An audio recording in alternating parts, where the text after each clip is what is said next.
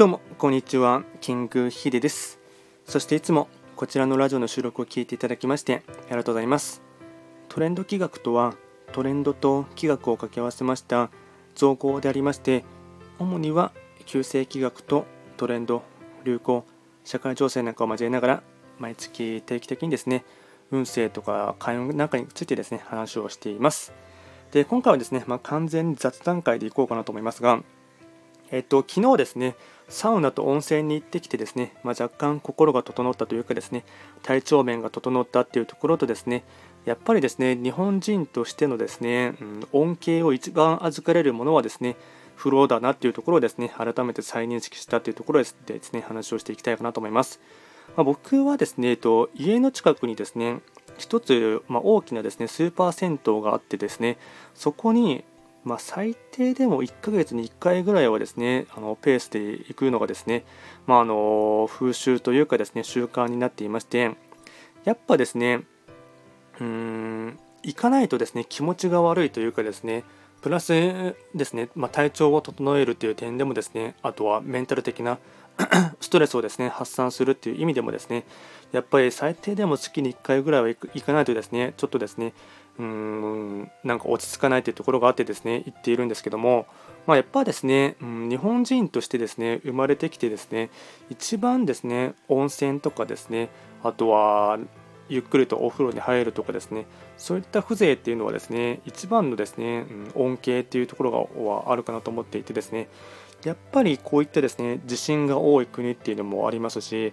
あの活火山の国っていうところもあってですね自然災害はですねとても多いと思うんですね。なのでそのですね、まあ、自然のですね、まあ、あの強さというか恐れもあるがゆえにですねそれの反対の、まあ、陰と陽で成り立っているかと思いますのでいい面もですね恩恵が受けれるところはですね存分に受けた方がですね得かなと思っていますのでなので僕はですね、うんまあ、そういったものをですねちゃんと、うん肌で感じるためにはですね定期的にですね、まあ、あの温泉とかに行ったりですねあとはサウナですね。まあ、サウナブームとかもですね、うん、流行ってからも45年ぐらい経ってるんですかね、ですかね。まあ、その前からですね、まあ、サウナ入る習慣はあったんですけども、ただ入り方はですね、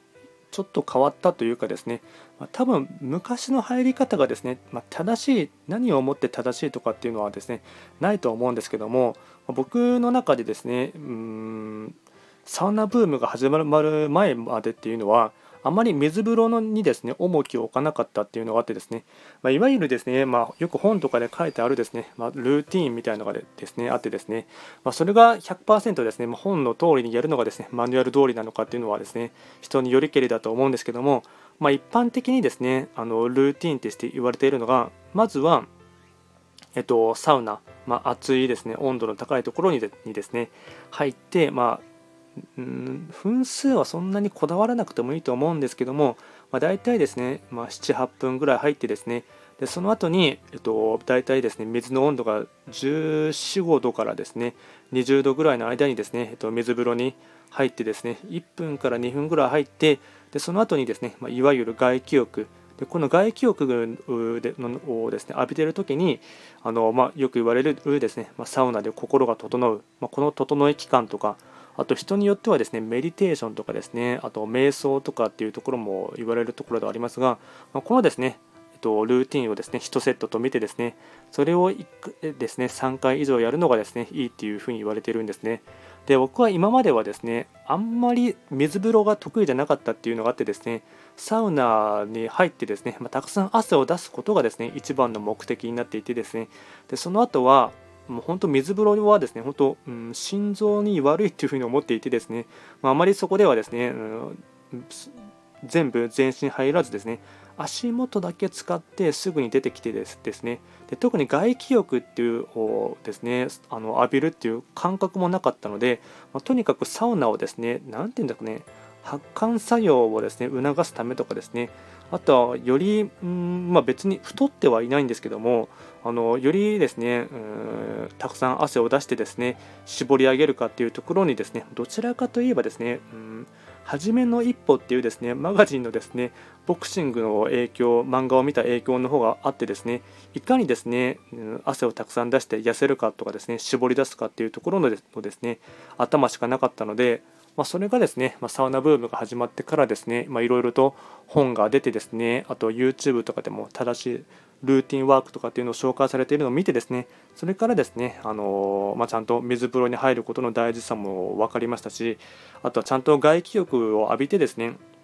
そこでちゃんとリラックスするっていうことですね、が大事だなっていうところを思ってですね、ちゃんとそれを今はやってるんですけども、やっぱですね、うん、今の感覚としてはですね、そのサウナの暑い中に入っている時のよりもですねちゃんと水風呂をですね浴びるですね水風呂で使っている時の方が気持ちがいいというのもありますしさらに水風呂に出た後のですね、まあ、外気浴で、まあ、そこでちゃんと、あの目を閉じてですね心が整うっていうところ感覚がですねちょっとヘリコプターが音がうるさいかもしれませんがすいませんがとそこでちゃんとですねあの心が整うとか精神を落ち着けるということがですね重きが今の段階ではありますので、まあ、そういうふうに今を捉えていてですねあのサウナを楽しんでいたりですねあとはそこの後にですね、まあ、ちゃんとゆっくりお風呂に入ったりですねだらだらとするっていうことがですね一番のですね、うん、リラクゼーションというか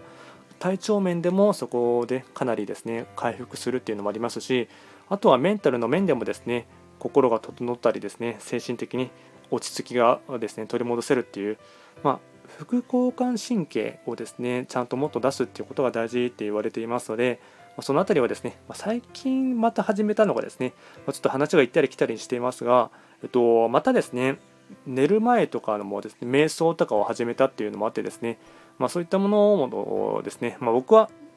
2018年に瞑想に関してはですねビバッサナー瞑想っていうですねまあ